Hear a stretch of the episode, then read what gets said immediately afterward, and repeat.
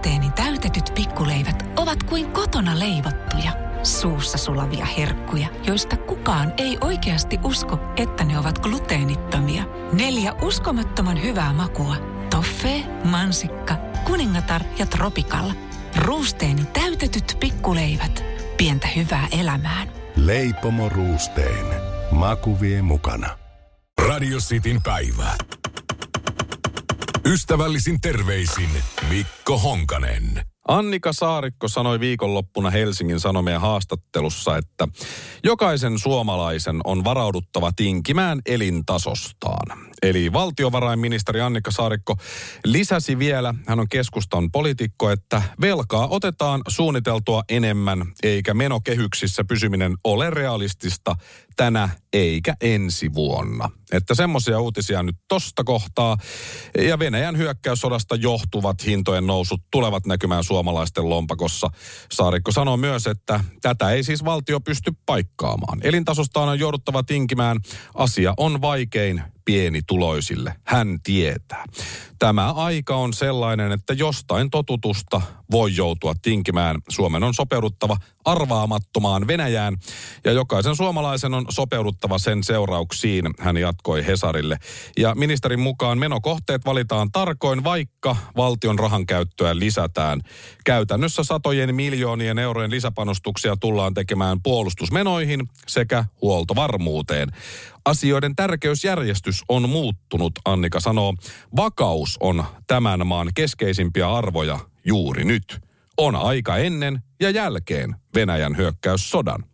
Ja siis Annika on varmasti aivan oikeassa näissä lausunnoissaan.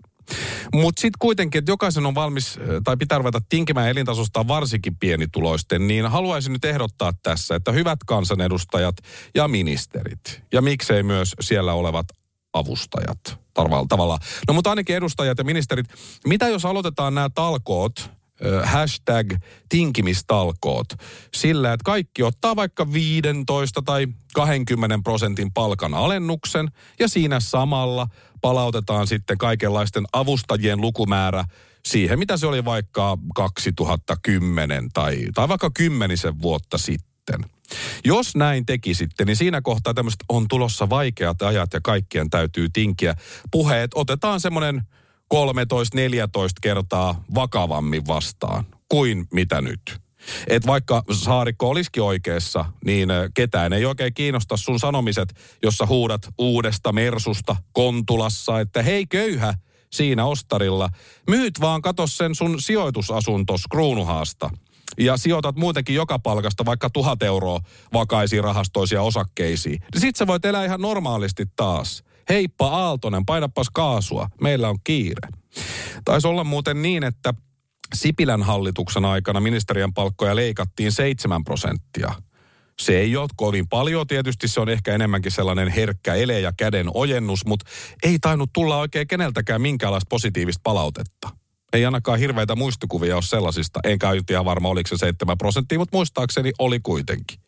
Et sit samalla kun alentaisi näitä palkkoja itseltään, niin sit se sopeutumiseläke voisi myös poistaa niiltä, joilla se on. Se tuntuu vähän jotenkin oudolta, näin ainakin köyhän silmin.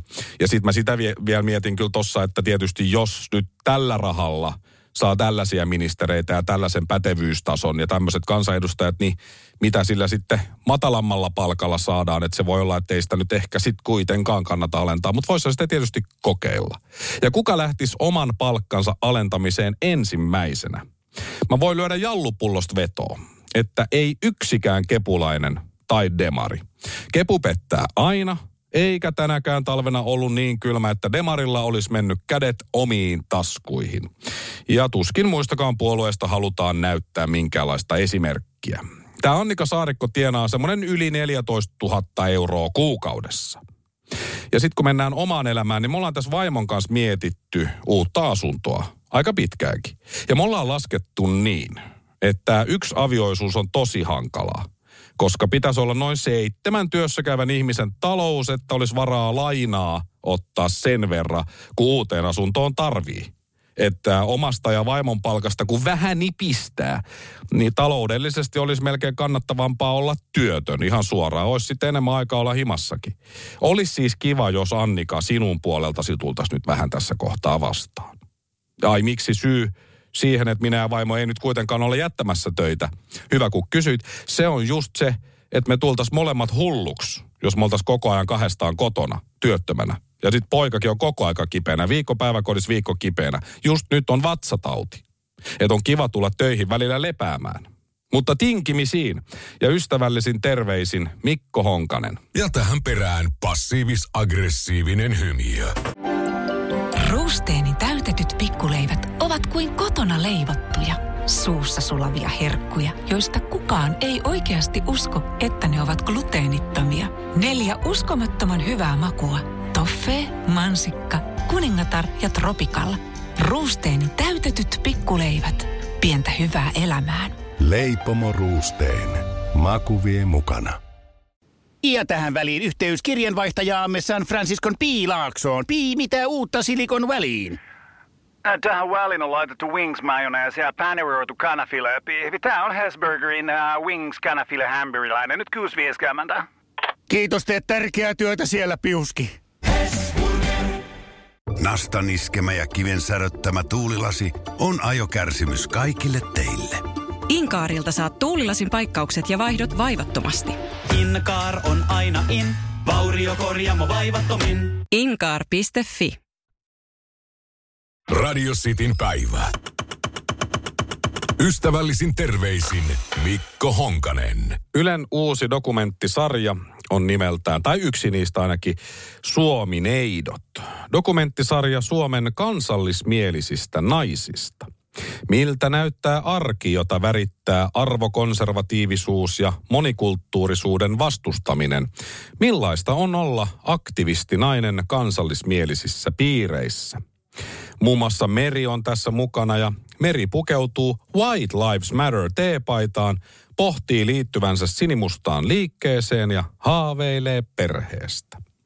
Ja poseeraakin tässä Suomineidot dokumenttisarjan kuvassa natsipaita päällään. No siinä lukee National Socialists, mutta kaikkihan tietää, mitä se tuossa nyt kohtaa sitten tarkoittaa. Sinänsä kiinnostelis ja kiinnostaa itse, että miksi natseille – tai natsille ehkä tässä kohtaa, no on siinä muutama muukin, mutta joo, pitää tällaista näkyvyyttä antaa. Että onko tämä nyt sitten joku voke-homma tai joku et herätys sinäkin pahvi siinä ja lammassa tai jotain, en ole ihan varma. Kattelin tota äh, sarjaa jonkun verran ja just tämä taisi olla tämä Meri siinä nyt sitten, joka muun muassa sanoi, että hän ei missään nimessä kannata ehkäisyä. Ehkäisy pitäisi kieltää kaikilta, äh, samoin kuin porno ei katso pornoa, pornokin pitäisi kieltää. Ja sitten hän sanoo siihen perään vielä, että koska hän haluaa tasapainoa. Hän haluaa tasapainoa elämään, niin ilmeisesti näillä asioilla se sitten tulee. Ja jotkut on sitten kysyneet just, että miksi Yle antaa natsille, ehkä nyt mennään tällä yksiköllä, voi olla, että se vaihtuu tuossa lennosta vielä, mutta näkyvyyttä, niin Yle on sitten kommentoinut myös Yle Areena Twitter-tili. Siellähän tietysti joku sitten yleläinen kirjoittelee näitä että ymmärryksen lisääminen toisistamme ja maailmasta on yksi Ylen tehtävistä. Kohtaamalla eri näkemyksiä lisäämme ymmärrystä ja empatiaa sekä vähennämme vastakkainasettelua. Jos ymmärrämme syitä tietyn käytöksen tai ajatusmaailman takana, saatamme kokea tämän vähemmän uhkaavaksi. Näin siis Yle. Et onko Ylellä siis ihan oikeasti joku tai jotkut, joiden mielestä on hyvä idea ja, ja semmoinen idea asia, mitä pitää niin tavoitella, että lisätään ymmärrystä ja empatiaa natseja kohtaan. On hieman erikoista ehkä ainakin omasta mielestä ajatella, että vahvistamalla niin kuin natsien ääntä, vahvistetaan myös kulttuuria, joka lisää ymmärrystä ja vähentää vastakkainasettelua. Tätä toimintaa kuvataan hyvin sanalla tasapuolisuusharha. Ihan kaikille ei tarvi antaa samaa ääntä kuuluvia kuin jollekin toiselle. Natsit ajaa valkoista ylivaltaa, haluaa karkottaa mamut Suomesta ja kaikkea muuta oikein typerää ja pahaa. Miksi sitä ylipäätään pitäisi ymmärtää? Ja miksi se pitäisi kokea vähemmän uhkaavana? No tähänkin Yle on sitten somessa vastannut. Että kuten mainittu, Suomessa on paljon yhteiskunnan kehitykseen tyytymättömiä ihmisiä. Ohjelman tarkoituksena on tuoda esille millaisia ajatuksia, tunteita ja tapahtumia erilaisten maailmankatsomusten omaksumiseen liittyy. No tämäkin oli parempi vastaus kuin se, että pitäisi vaan ymmärtää toista ja empatia enemmän porukka. Hei. Et kyllähän tämä Ylen valinta näyttää ainakin yhtä natsia ja vähän muutakin natsismielisiä tai natsimielisiä tässä niinku semmoisina hymyilevinä, ihan tavallisina suomalaisina on, on sanalla sanoen kyllä erikoinen. Et, äh, jotenkin, että se, myös tämä sarjan nimi Suomi Neidot, että se yhdistetään jollakin tavalla natsiin, tai natseihin Suomi Neito, niin se ei, se ei ole hyvä idea, koska mä voin kertoa nyt tämmöisen salaisuuden tässä kohtaa. Mä oon jutellut Suomi Neidon kanssa. Suomi Neito vihaa natseja. Jos vähänkin lukee historiaa taaksepäin, niin eh, näin se vaan on. Suomi Neidon salaisuudet on ihan melko avoimia tuolla luettavissa. Ja sitten natsit ja fasistit ja muut tämmöiset niinku rasistiporukat, jota tässäkin nyt sitten esitellään, niin, niin ei ne oikeasti edes rakasta Suomea ja Suomen ihmisiä, vaan pelkästään niitä omia aatetovereitaan. Että niitä rakastetaan, jotka on samaa mieltä. Ja sitten jotka ei ole samaa mieltä, niin niille ei paljon rakkautta kyllä heru. Että oli se sitten kuka tahansa instanssi, mutta tässä kohtaa se nyt on Yle, että siinä kun näytetään rasistit ja etnonationalistit ja tämmöiset natsit, niin kyynel silmässä kertoo, että kuinka tärkeä toi esimerkiksi vaikka rasismi minulle on. Niin onhan se nyt aika absurdia, kun siinä ei sit sitä kritiikkiä ei oikein tuu. Se on ihan ok levittää tietoa siitä, että minkä takia joku on natsiksi siirtynyt, valinnut sen polun, mutta ei nyt pidä alkaa kuvittelemaan, että heitä ymmärtämällä jotenkin yhtäkkiä alkaa empaattisemmiksi ja suvaitsevaisemmiksi. Vaikka itselle käviskin niin, mutta sille toiselle tuskin ei sille kohteelle. Et tässä nyt vaan sitten niinku normalisoidaan tämmöisiä ääriajattelijoita ja levitetään heidän propagandaansa eteenpäin Ylen toimesta. Miksi kenenkään pitäisi kokea natsit vähemmän uhkaavina tai ymmärtää natseja? Jengi onkin pyytänyt jo niitä veroeurojaan takaisin. 15 miljoonaa, joidenkin lähteiden mukaan jopa 20 miljoonaa, juutalaista, romania, vammaista, seksuaalivähemmistöihin kuuluvaa, kansallissosialismia vastustanutta vasemmistolaista ja niin edespäin kuoli, kuoli vankina keskitysleireillä natsien toimesta. Et nyt pitäisi sitten miettiä, että no joo, okei, no mä katon tänne, että koen sitten vähemmän uhkaa natsien takia. Jaaha. Ihan hyvä periaate on yleensä se, että natsismi lähtökohtaisesti on tuhoisa aate. Oppiensa perusteella sen kuulukin tuntuu uhkaavalta. Näin se vaan menee. Et Yle antaa näille uusnatseille foorumin heittää tuota propagandaansa ilman mitään kritiikkiä eteenpäin, niin ei pitäisi olla näin. Olisivat ottaneet siihen, kun Ylestä on kerran kysymys, niin vaikka Jari Tervon mukaan joka olisi sitten niiden lauseiden jälkeen, kun siellä natsi jotakin puhuu, niin kertonut sitten, että miten asiat todellisuudessa on. Tervomaiseen tapaansa. Olisi toiminut. Koska pian Yle varmaan näyttää dokumentin Leppoisa naapuri, jossa Venäjän diktaattori Vladimir Putin kertoo ihan omiin sanoin ymmärrystä ja empatia hakien, kuinka Ukrainan veljeskansan murhaaminen, kaupunkien tuhoaminen, sairaaloiden pommitus ja lasten ja muiden siviilien säälimätön lahtaminen, se on ihan jees.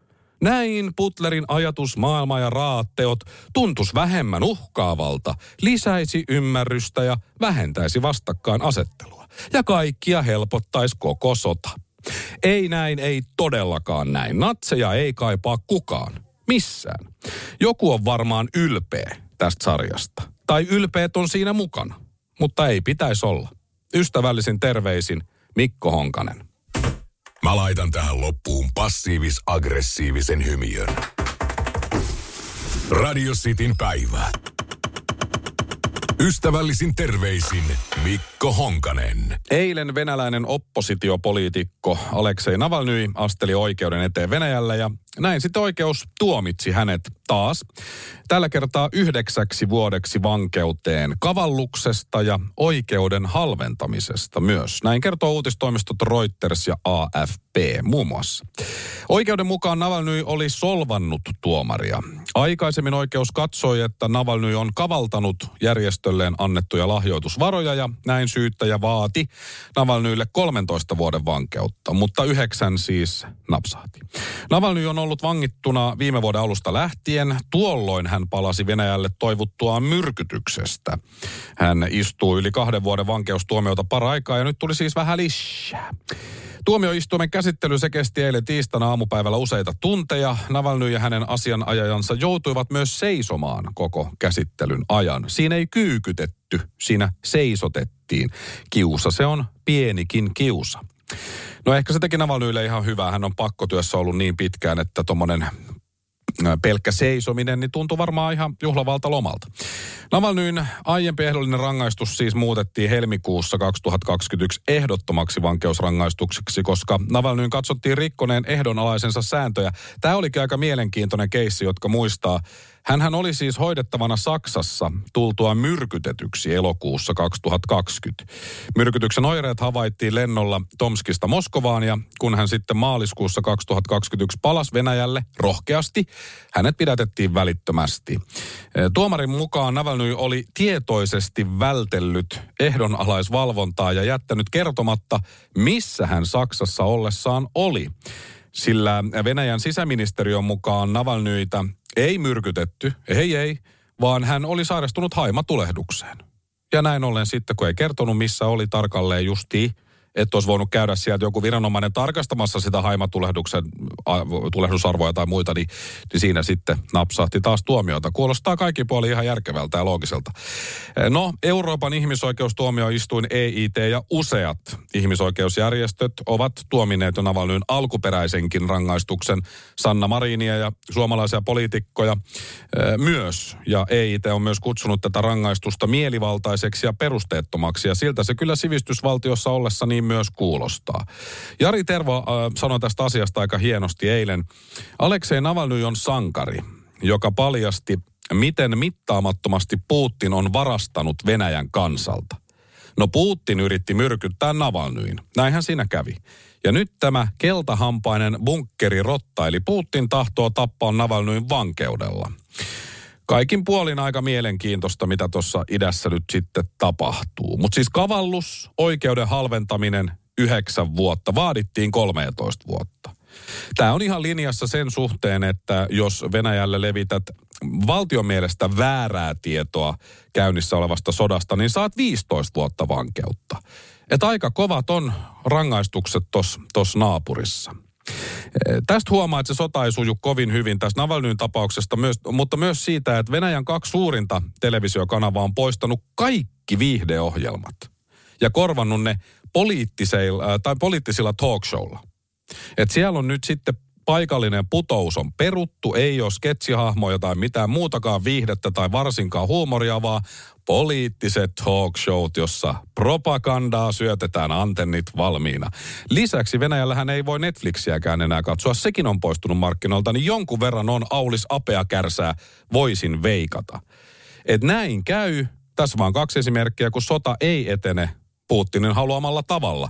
Se ei voi mennä kovin hyvin näidenkään toimien takia. Mutta en mä tiedä, milloin niin kuin kansa siellä herää vai herääkö koskaan. Mutta kyllä se varmaan joku vähän epäilee, kun McDonald's poistuu, Apple poistuu ostareilta, Netflix ei toimi, lukunottamat siis kaikki muutkin, Coca-Cola ei toimi, renkaitakaan ei kohta saa autoihin. Sitten siellä on sokerikaupoista loppu, samoin kuin Tenalady ilmeisesti, ja puolet tutuista istuu putkassa, kun ne on mielenosoitukseen osallistunut. Kenties jopa semmoisella kyltillä, missä ei edes lue mitään. Mä näin semmoisen videon siitä, kun kaupassa avattiin semmoinen niin kuin liukuovi ja sieltä työnnettiin kärryllinen sokeria sinne haaskoille. Siellä oli mummot ja papat taisteli sokereista tai sokeripaketeista verissä päin, niin se oli aika mielenkiintoinen juttu. Suomessa hamstrattiin vessapaperi jossain kohtaa, mutta Venäjällä sokeria. Sitten vielä tähän päälle toi valtion niin kuin naurettava pakotuspaska. Et kaikki kyllä viittaa siihen, että Putin pysyy vielä pitkään vallankahvassa, koska on jostain syystä erittäin suosittu edelleen ehkä jengi on niin sokerihumalasta, ne ei tajuu. Mutta saahan sitä aina toivoa, että siellä palatsissa tai palatseissa kenties alettaisiin kumoamaan vodkan lisäksi myös valtaa. Voi olla, ettei mene pitkään. Ystävällisin terveisin Mikko Honkanen. Noin. Passiivis-aggressiivinen hymy. Radio Cityn päivä. Radio Cityn päivä. Ystävällisin terveisin Mikko Honkanen. Olisi hölmöä sanoa, että Venäjän puolustusvoimat on pulassa, joten sanotaan Venäjän asevoimat on pulassa, sillä uhkaavat hävitä sodan Ukrainalle. Tai oikeastaan Natolle niin, että Nato ei ole vielä edes osallistunut koko sotaan. Mutta muitakin ongelmia kyllä on tässä nyt ilmennyt. Yksi niistä on se, että kun Venäjällä on yhteensä noin 140 suurlähetystöä ympäri maailmaa ja siihen päälle 38 konsulaattia, niin näiden 178 fasiliteetin rahat ovat aika lailla lopussa. Siis eh, joillain on vähemmän rahaa, joillain on vielä vähän jäljellä, mutta kaikilla Venäjän suurlähetystöillä ja konsulaateilla on fyrkat lopussa. Eh, ja ilmeisesti he eivät ole ihan ymmärtäneet sitä sitten alkuun, että kun tulee sanktioita ympäri maailmaa, niin näin voisi käydä. Mutta Radio Cityn saamien tietojen mukaan siis Venäjän suurlähetystöjen rahat ympäri maailmaa ovat lopussa. Ja mihin nyt sitten Venäjän suurlähetystöä edes tarvii, koska ei ole mitään niin kuin suurlähetystöä, sellaista, joka tarvisi Venäjän suurlähetystöä sinne mukaan, kun ei pääse pieniinkään lähetystöihin enää mukaan, tai edes semmoisiin pikku pikku palavereihin venäläiset mukaan, niin ymmärtäähän sen, että hiljasta varmaan on ollut, ja kun ruplan kurssi on mikä on, niin pahalta näyttää. Tämä on tietysti hyvä uutinen siinä mielessä, että Venäjän suurlähetystö Helsingissä sijaitsee hienolla paikalla tuolla Kaivopuistossa. E, ja Radio City saamien tietojen mukaan siellä onkin nyt sitten ollut sen verran hiljasta, ja kun rahat on tosiaan loppu, niin siellä on sitten vuokrattavana muutamia semmoisia huoneita jo tässä kohtaa, mutta Radio City suosittelee kuitenkin, että odotatte vielä vähän aikaa. Ei kannata ehkä vielä vuokrata sieltä mitään, koska koko tönö on kohta varmaan myynnissä kohtalaisen halvalla, koska rahaa sitä jostain kuitenkin tarvii. Ruplia siellä kuulema on jonkun verran varsinkin täällä Helsingin suurlähetystössä tallessa ja patjan välissä jemmassa, mutta kun se kurssi on tällä hetkellä niin huono, niin, niin niitä ruplia nyt ei ole sit voinut oikein, oikein käyttää, eikä niitä ole kukaan suostunut oikein ottaa vastaakaan, kun se kurssi heilahtelee melkein minuutin välein, niin äh, vessapaperilla sillä on yritetty kauppaa tehdä. Vessapaperi kaksi arkkia on tällä hetkellä suurin piirtein arvokkaampi kuin yksi rupla, joten Radio Cityn saamien tietojen mukaan tämä Helsingissä sijaitseva Venäjän suurlähetystö olisikin halunnut maksaa tontin vuokran ensin ruplilla, ja kun se ei onnistunut, niin sitten vessapaperilla, mutta joutuivat tyytymään ämpäriin, joka lopulta sitten suostuttiin vaihtamaan paketilliseen Lotus Soft Emboa. Ja tässä tulee käymään nyt sitten niin ympäri maailmaa myös Suomessa, että nämä venäläiset diplomaatit sieltä, suurlähetystön työntekijät, menevät siis kauppoihin ihan ryöstelemään ja yrittävät sieltä sitten haalia sokeria ja vessapaperia ja muita tarvikkeita. Heiluttelevat siinä sitten diplomaattipassiaan ja huutavat, että minulla on diplomaattinen koskemattomuus, älkää lyökö noin lujaa. Huono uutinen tämä on myös kaikille kokaiinidiilereille. Radio Cityn saamien tietojen mukaan koksudiilerit aloittaakin aina rundinsa juuri suurlähetystöistä Venäjän sellaisista. Ja nyt sitten se pysäkki on jäämässä kokonaan pois, kun ei ole varaa maksaa niitä huvitteluita. Ei ihme, että porukka alkaa olla jo vähän väsyneen ja vihasen olosia. Vodkaa siellä kuulemma useassa paikassa vielä on joitakin pulloja. Radio Cityn saamien tietojen mukaan Meillä on siis todellinen syväkurkku vuotamassa tietoja. Moneskohan Radio Cityn saama tieto tämä nyt jo oli tässä, mutta lähdesuojan takia en voi paljastaa, kuka nämä on kertonut meille, mutta useat suomalaiset maanviljelijät ovat ottaneet mallia nyt urheista ukrainalaisista maanviljelijöistä. Ja Venäjän suurlähetystö onkin jo hinattu traktorilla mereen. Ystävällisin terveisin Mikko Honkanen. Ja tähän perään passiivis-aggressiivinen hymiö. Radio Cityn päivä. Ruusteeni täytetyt pikkuleivät ovat kuin kotona leivottuja, suussa sulavia herkkuja, joista kukaan ei oikeasti usko, että ne ovat gluteenittomia. Neljä uskomattoman hyvää makua. Toffee, mansikka, kuningatar ja tropikalla. Ruusteeni täytetyt pikkuleivät. Pientä hyvää elämään. Leipomo Ruusteen. Maku vie mukana. Ja tähän väliin yhteys kirjanvaihtajaamme San Franciscon Piilaaksoon. Pii, mitä uutta Silikon väliin? Äh, tähän väliin on laitettu wings mayonnaise ja paneroitu kanafila. Tämä on Hesburgerin uh, wings kanafila hamburilainen. Nyt 6.50. Kiitos, teet tärkeää työtä siellä, Piuski.